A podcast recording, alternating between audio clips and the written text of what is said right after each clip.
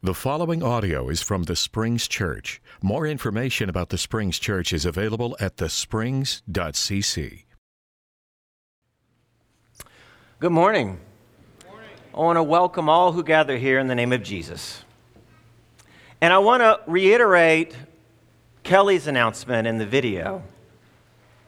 Green Pastures, our experience at Green Pastures Church of Christ, for those of you who went, was amazing. It was, at least for me, a transformative experience. The singing, the preaching, the bad thing about those two things is that afterwards, many of our members came up to, to myself and said, Ben, why can't you preach like that? and,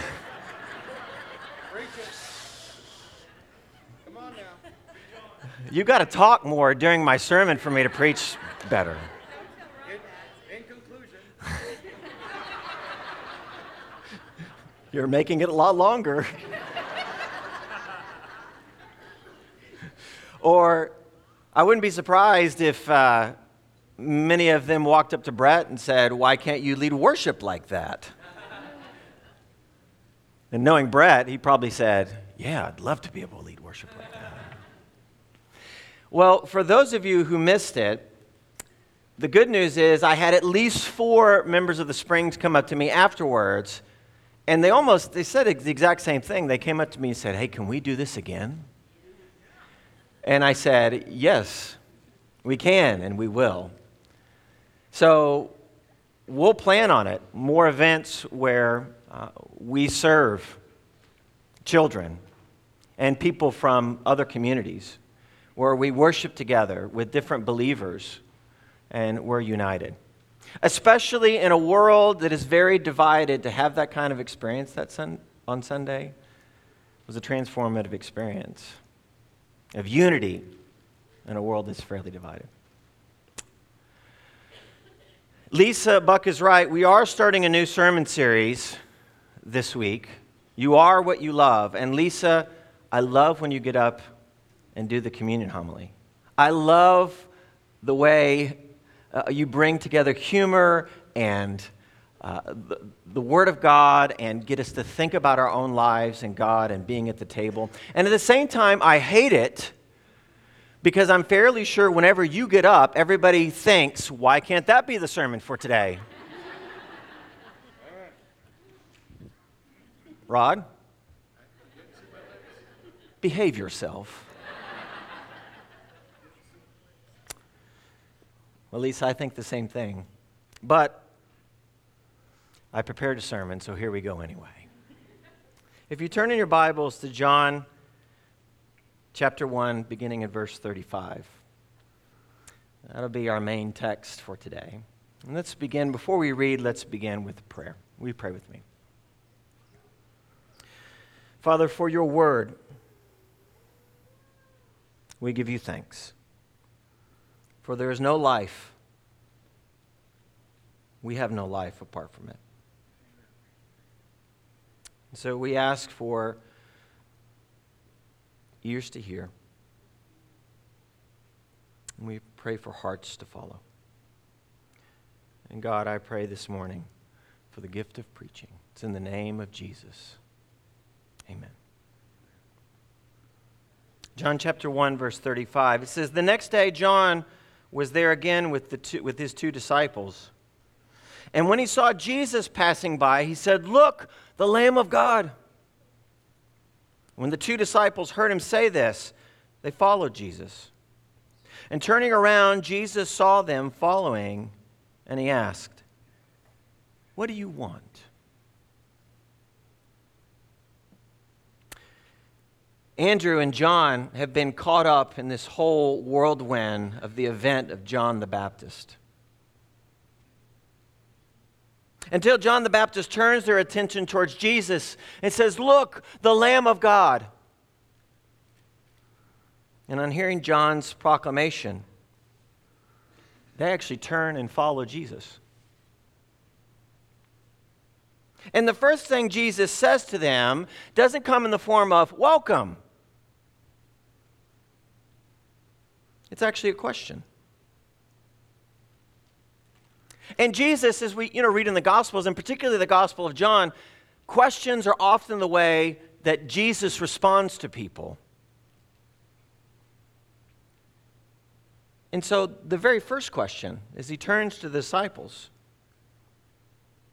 he asks them, What do you want?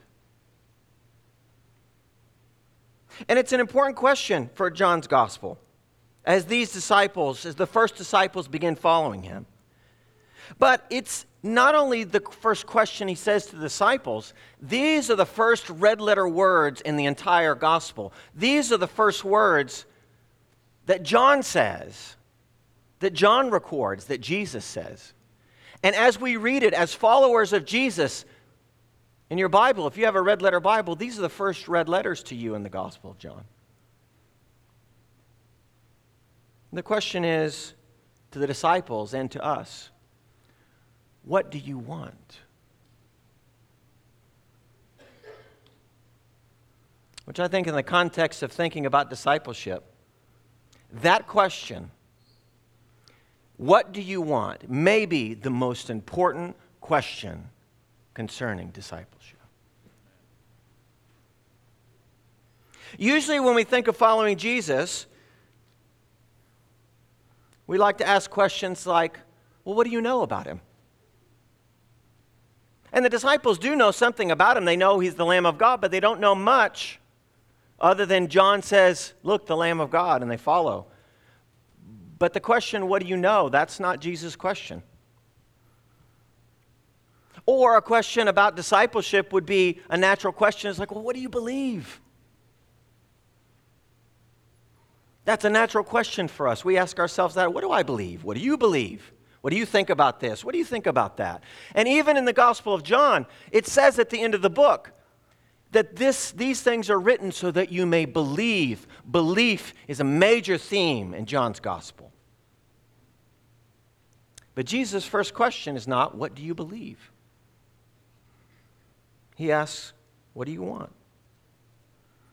Or even maybe the first question when you meet somebody that's following you wouldn't be, What do you want? but it would be, Who are you? A question of identity, right? But that's not Jesus' question. His first question is, What do you want? Because that question may reveal more about who we are than the question, Who are you? Because at the very heart of who we are is our wants and our desires. It's not what you know, it's not what you believe. It's the question what do you want? Because you are what you want, you are what you desire, you are what you love. And in Proverbs chapter 4, verse 23, it says, above all else, right? That's, a, that's probably a key phrase. Above all else, guard your heart, for everything you do flows from it. In Scripture, and in the first century world, the heart is central to the person, central to what it means to be a human being. And it's not just this thing that pumps blood inside your body, but it, it's the thing that, that, that, that includes your thinking, your will. But it's not just that. And one thing that I think that we've not paid enough attention to is that the heart, that's the seat of your intentions, your passions, your desires. And very early on, there was a question that came up in Christianity when they read scriptures. And the Christians, Christians tried to figure out what does it mean to be made in God's image? It's an important question, right? I ask my students this what does it mean to be made in God's image? Is that we have similar noses and uh, you know, eyes and our eyebrows and hair color? And they say, ah, oh, no, that's not what we think of necessarily when we think of being made in God's image. So you begin to think, what, what does it mean to be made in God's image? And what early Christians did is they said, well, God created a lot of things. But only we're made in God's image, human beings. So, what they begin is they begin looking at animals and saying, well, God created animals and God created us, but they don't bear the image of God, but we do. So, what makes us distinct? And maybe that one distinction or that distinction may be able to tell us what it means that human beings are made in God's image. And so, one of the conclusions they came to is that human beings are reasonable beings. We can think. We're not just driven by instinct, we're driven by reason. And so they began to think of a human being, and this is very much a part of our culture, as thinking things, reasoning things, brains. So much so that you've probably heard this expression from a famous philosopher, Rene Descartes I think, therefore I am. It is our thinking that makes us who we are. Think about how we educate kids. Now, this is not true, things are changing these days, but think about how we traditionally educate children, right? We want to get their thinking right. We want to cram as much information into their head because if they think right about something, they'll do it correctly. Maybe. Yet we keep trying this over and over again, right? If we think right about something, we'll do something right. Or at church, it's about what you believe. And so we teach you, we try to cram information into your head so that you'll believe correctly.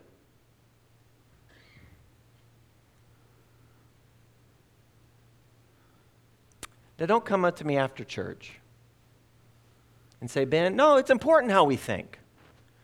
I teach at the university. I make my paycheck teaching people how to think.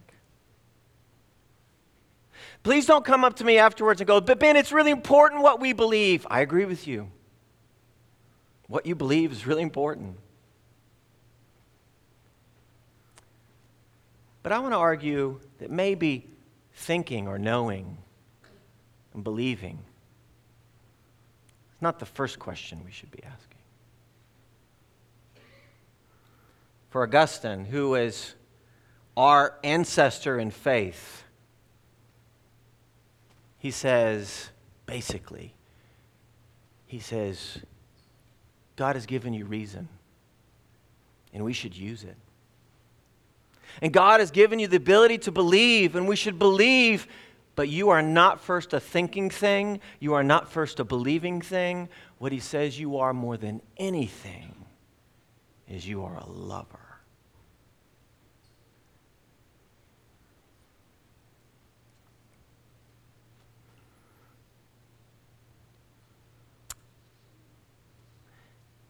In other words, what it means to be a lover is that we are directed not by our thinking primarily, Although we like to imagine we're directed by how, what we think, we're not primarily directed by what we think, we're primarily directed by our desires, our longings. So instead of guard your mind, for everything you do flows from it, think of the word heart as guard your loves. Guard your longings, for everything you do flows from it. It doesn't take much watching a little bit of TV to know that when you a 30 second commercial comes up, if you begin to think about us as lovers first, not just thinking things or believing beings, but as lovers first. It's not hard when you start thinking about commercials. Marketers know who you are, maybe better than you know who you are. Because when you see a 30 second commercial, are most commercials going after your mind? Now, they may, you may say some are going after your beliefs. But I would argue those commercials, they're going after your love. They know what is central to who you are. They know what you'll follow. They know you won't follow some logic or some belief system. They know you will follow what you desire. Think about Coke for a minute. Coke doesn't try to convince you intellectually that their product's the best. I don't know what you would say about Coke intellectually to make you think that it was worth drinking, although I enjoy Coca Cola. But what does Coke do around Christmas? Well, some commercials are about polar bears, but what are other commercials about? Anybody remember? Santa. What in the world does Coca Cola and Santa Claus have anything to do with each other? The, the answer really is nothing. But when you see Santa and those red, rosy cheeks, and you think about Christmas, for most of us, that's a narrative of these are good times. We think of gifts and family. We think of food. We think of being together. And we want to be a part of that life. And Coke draws us, it pulls us with those desires and says, Here, have a Coke anytime, and you can participate in the spirit of Christmas. They're selling sugared water with carbonation, yes. Yet we're pulled by it. In fact, I would say this, and not just me, others have said this, that we are more pulled by what we desire than we are pushed by our thinking. If we are honest with ourselves, we're more pulled by our loves towards things than we are pushed by our thinking towards things. You are what you love. Okay.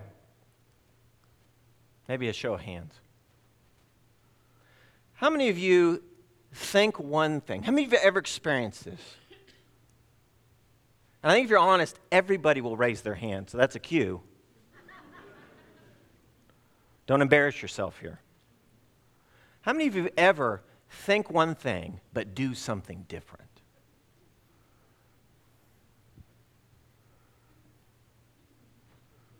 How many of you have ever experienced, you don't have to raise your hand anymore, but if you experience there's a gap between what you think and what you do?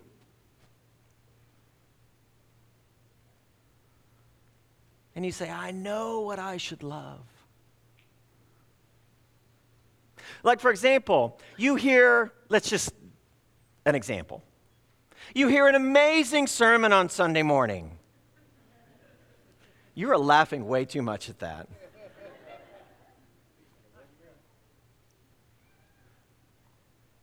And you think, oh, I've got something for the week. I'm going to go. It's changed my thinking. It's changed the way I see. It's changed what I believe.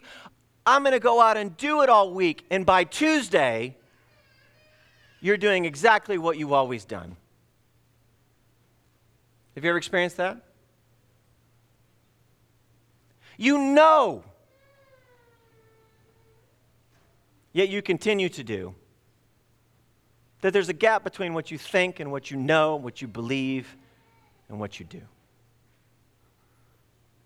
And so, one way to think about our lives and to examine our own desires and our own hearts and our love is not to ask yourself the question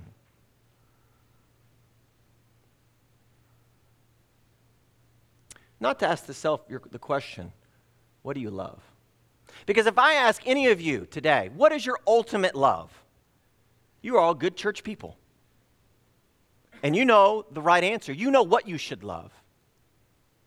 You know you should love God. Love the Lord your God with all your heart, with all your mind, with all your soul, with all your strength.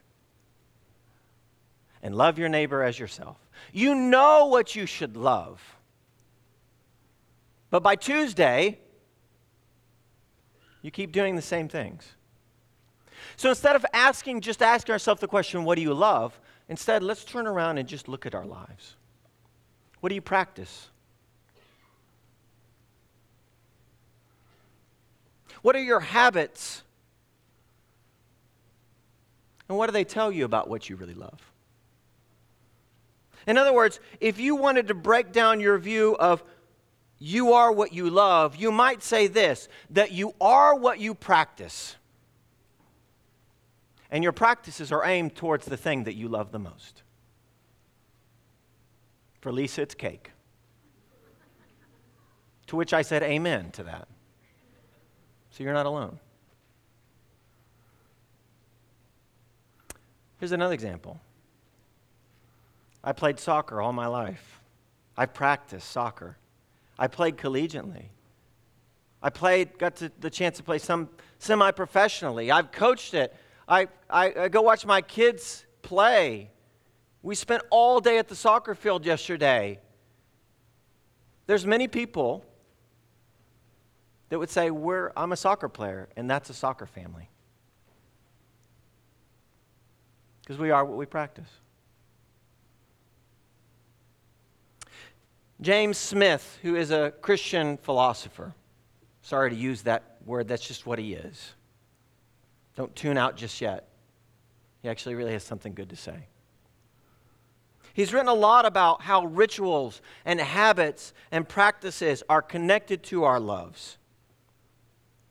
And he talks about how our loves are aimed at what he calls visions of the good life, or what Christians might call the kingdom of God.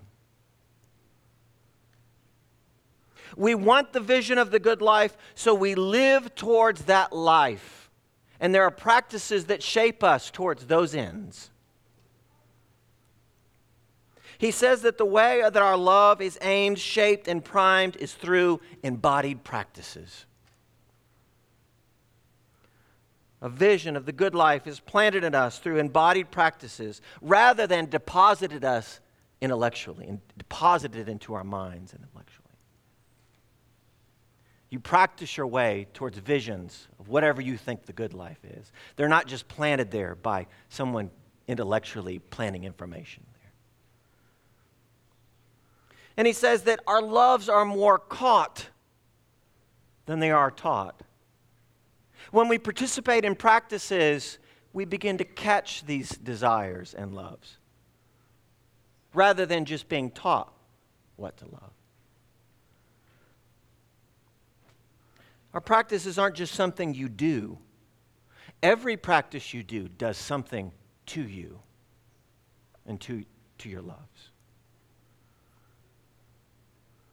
And what he calls this, he says, these practices that aim our loves, he says they function much like worship. And he talks about that there are all kinds of cultural liturgies in the world. There are rituals of ultimate concern that form our identity and inscribe in us a vision of the good life. This is the life that we give ourselves to and that we worship. And it actually competes with other practices and narratives to try to push them to the side so that you're fully devoted. And he uses this example. He says, kind of corny, but he says this, I like it. He says, Imagine if aliens came down. They didn't know anything about human beings, and they wanted to know something about what makes you tick. So, as good any anthropologist that would come and study a particular people, they were like, well, what, what are their religious practices? And so, without knowing anything about it, he says, they come down and they come to what looks like a cathedral a church building that's surrounded by a sea of parking. And there are many entrances. Right? The parking goes all the way around the building, and there's many entrances into the building. And there's familiarity to those who are faithful that walk in and know where they're going. But to those who are seeking, those who are new, those who are novice, they're welcomed by maybe a welcome center or a, a map that can kind of direct you to where to go and guide you through your experience. And he talks about the architecture that they see and tends to shape your experiences. There's vaulted ceilings with windows that look to the sky. They let light in, but there's no windows that let you see the mundane world around you. There's only windows high. And so it gives us a sense of there's this is a transcendent place with high ceilings and light from above that blocks out the mundane world around you. But while the mundane well, the mundane world continues to tick inside. Because of the way the lighting is, it's almost as if time stands still. And you can escape the world for a little bit.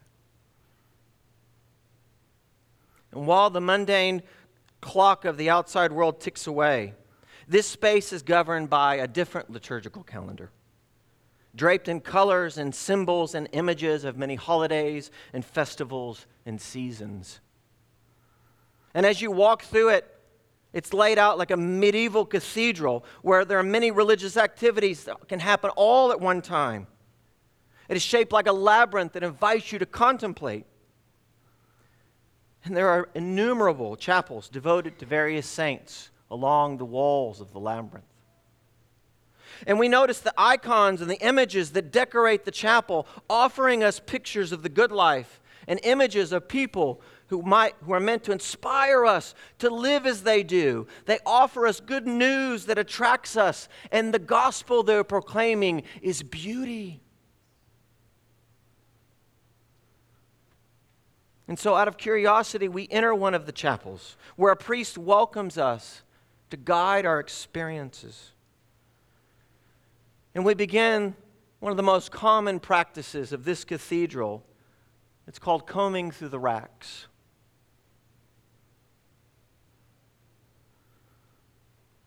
because we've come seeking something. And finally, once we've found what we've come looking for, we take our relic to the altar and we make our offering at the altar.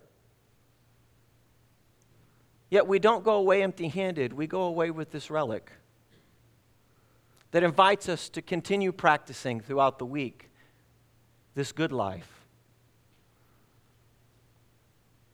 It's been offered to us, this cathedral.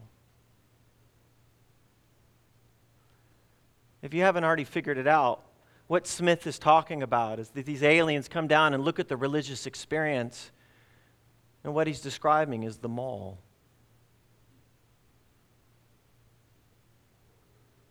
The mall's not neutral. And by the way, the mall doesn't go after your brain either. The mall goes after your heart.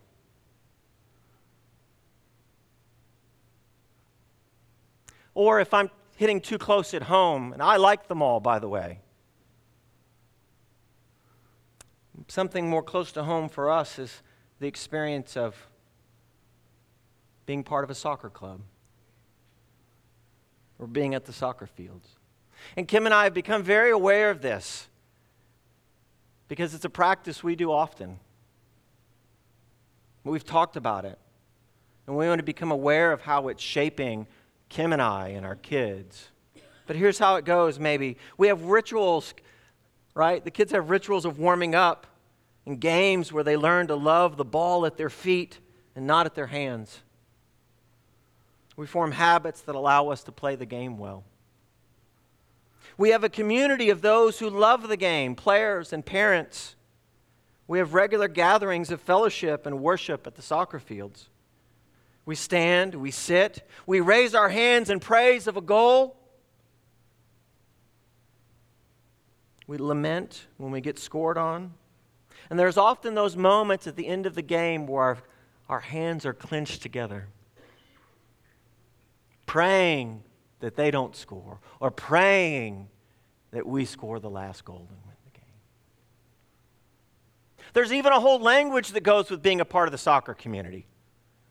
You know when someone's not a part of it because you hear that parent over there and everything they shout is boot it, boot it in the goal, boot it out. And if you know soccer, you don't boot it in the goal, you shoot it in the goal. You don't boot it, you strike the ball. But you hear these parents that you know they haven't been to much soccer because they're constantly yelling, boot it, boot it. And you just kind of go, oh, they're visitors.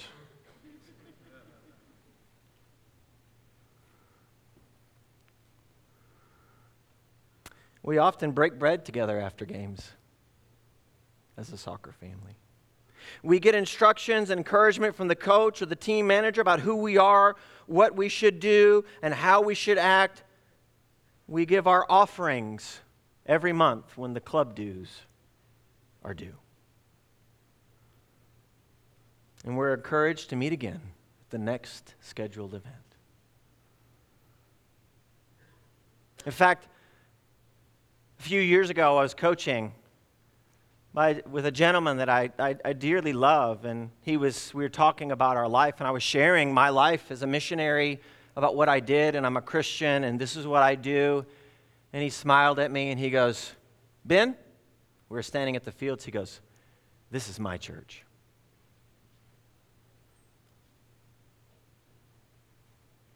As I think about our life, it, it, there's a lot of similar practices.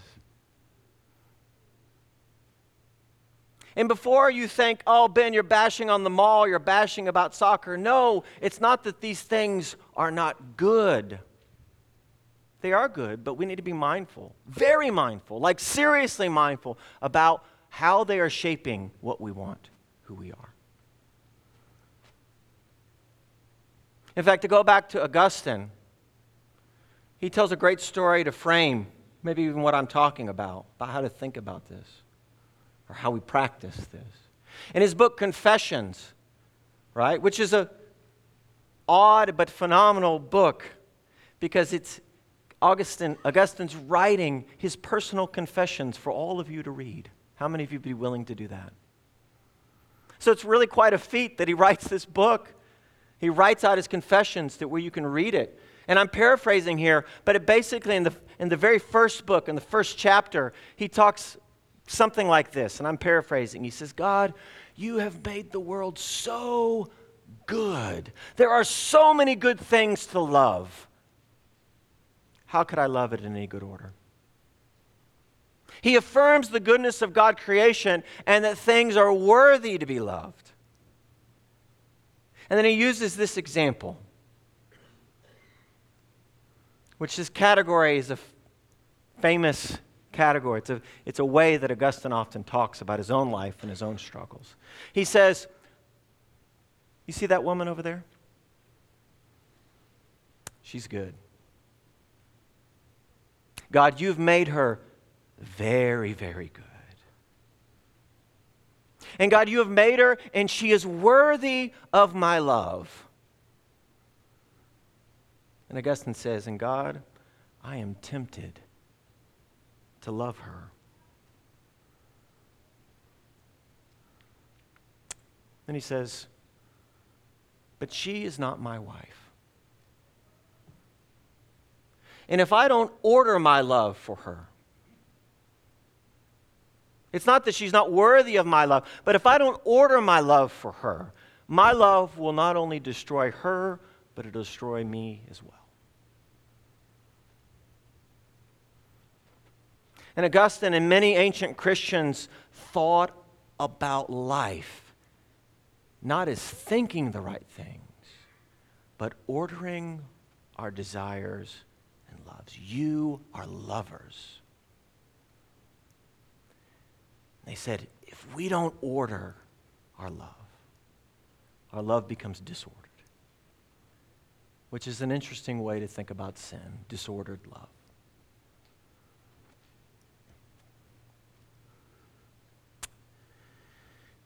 Christian practices of worship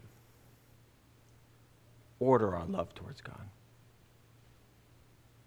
Habits of worship shape our love, our identity towards the kingdom. Rituals of worship recalibrate our loves and they aim them more fully towards God's reign and towards the way that God loves the world. And so, over the course of the next few months, Brett and I and all of us will look at biblical and historical practices of Christian worship that the church is employed to shape its life, its identity, to shape its love towards God and towards what God loves. So we'll look at practices, liturgical practices of the Christian calendar, how we are ordered by time. The practice of hospitality and song, of confession of sin, of confession of belief that the, the, the church has confessed in creeds. Prayer, scripture and preaching, communion, giving, and sending. But we'll not only look at Christian worship practices, what I want us to do is begin to think about reading our own culture. So, what we're going to do is look at other practices in the world and how practices, maybe like the mall or like soccer, how they intend to shape our loves. And how God re- intends to reorient us towards Him through practices of worship in the church for you are what you love. And your habits and your rituals and your practices aim and shape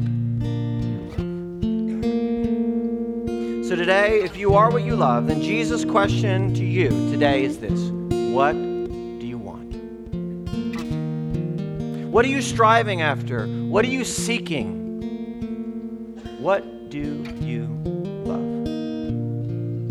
For you are what you love Let's stand and sing.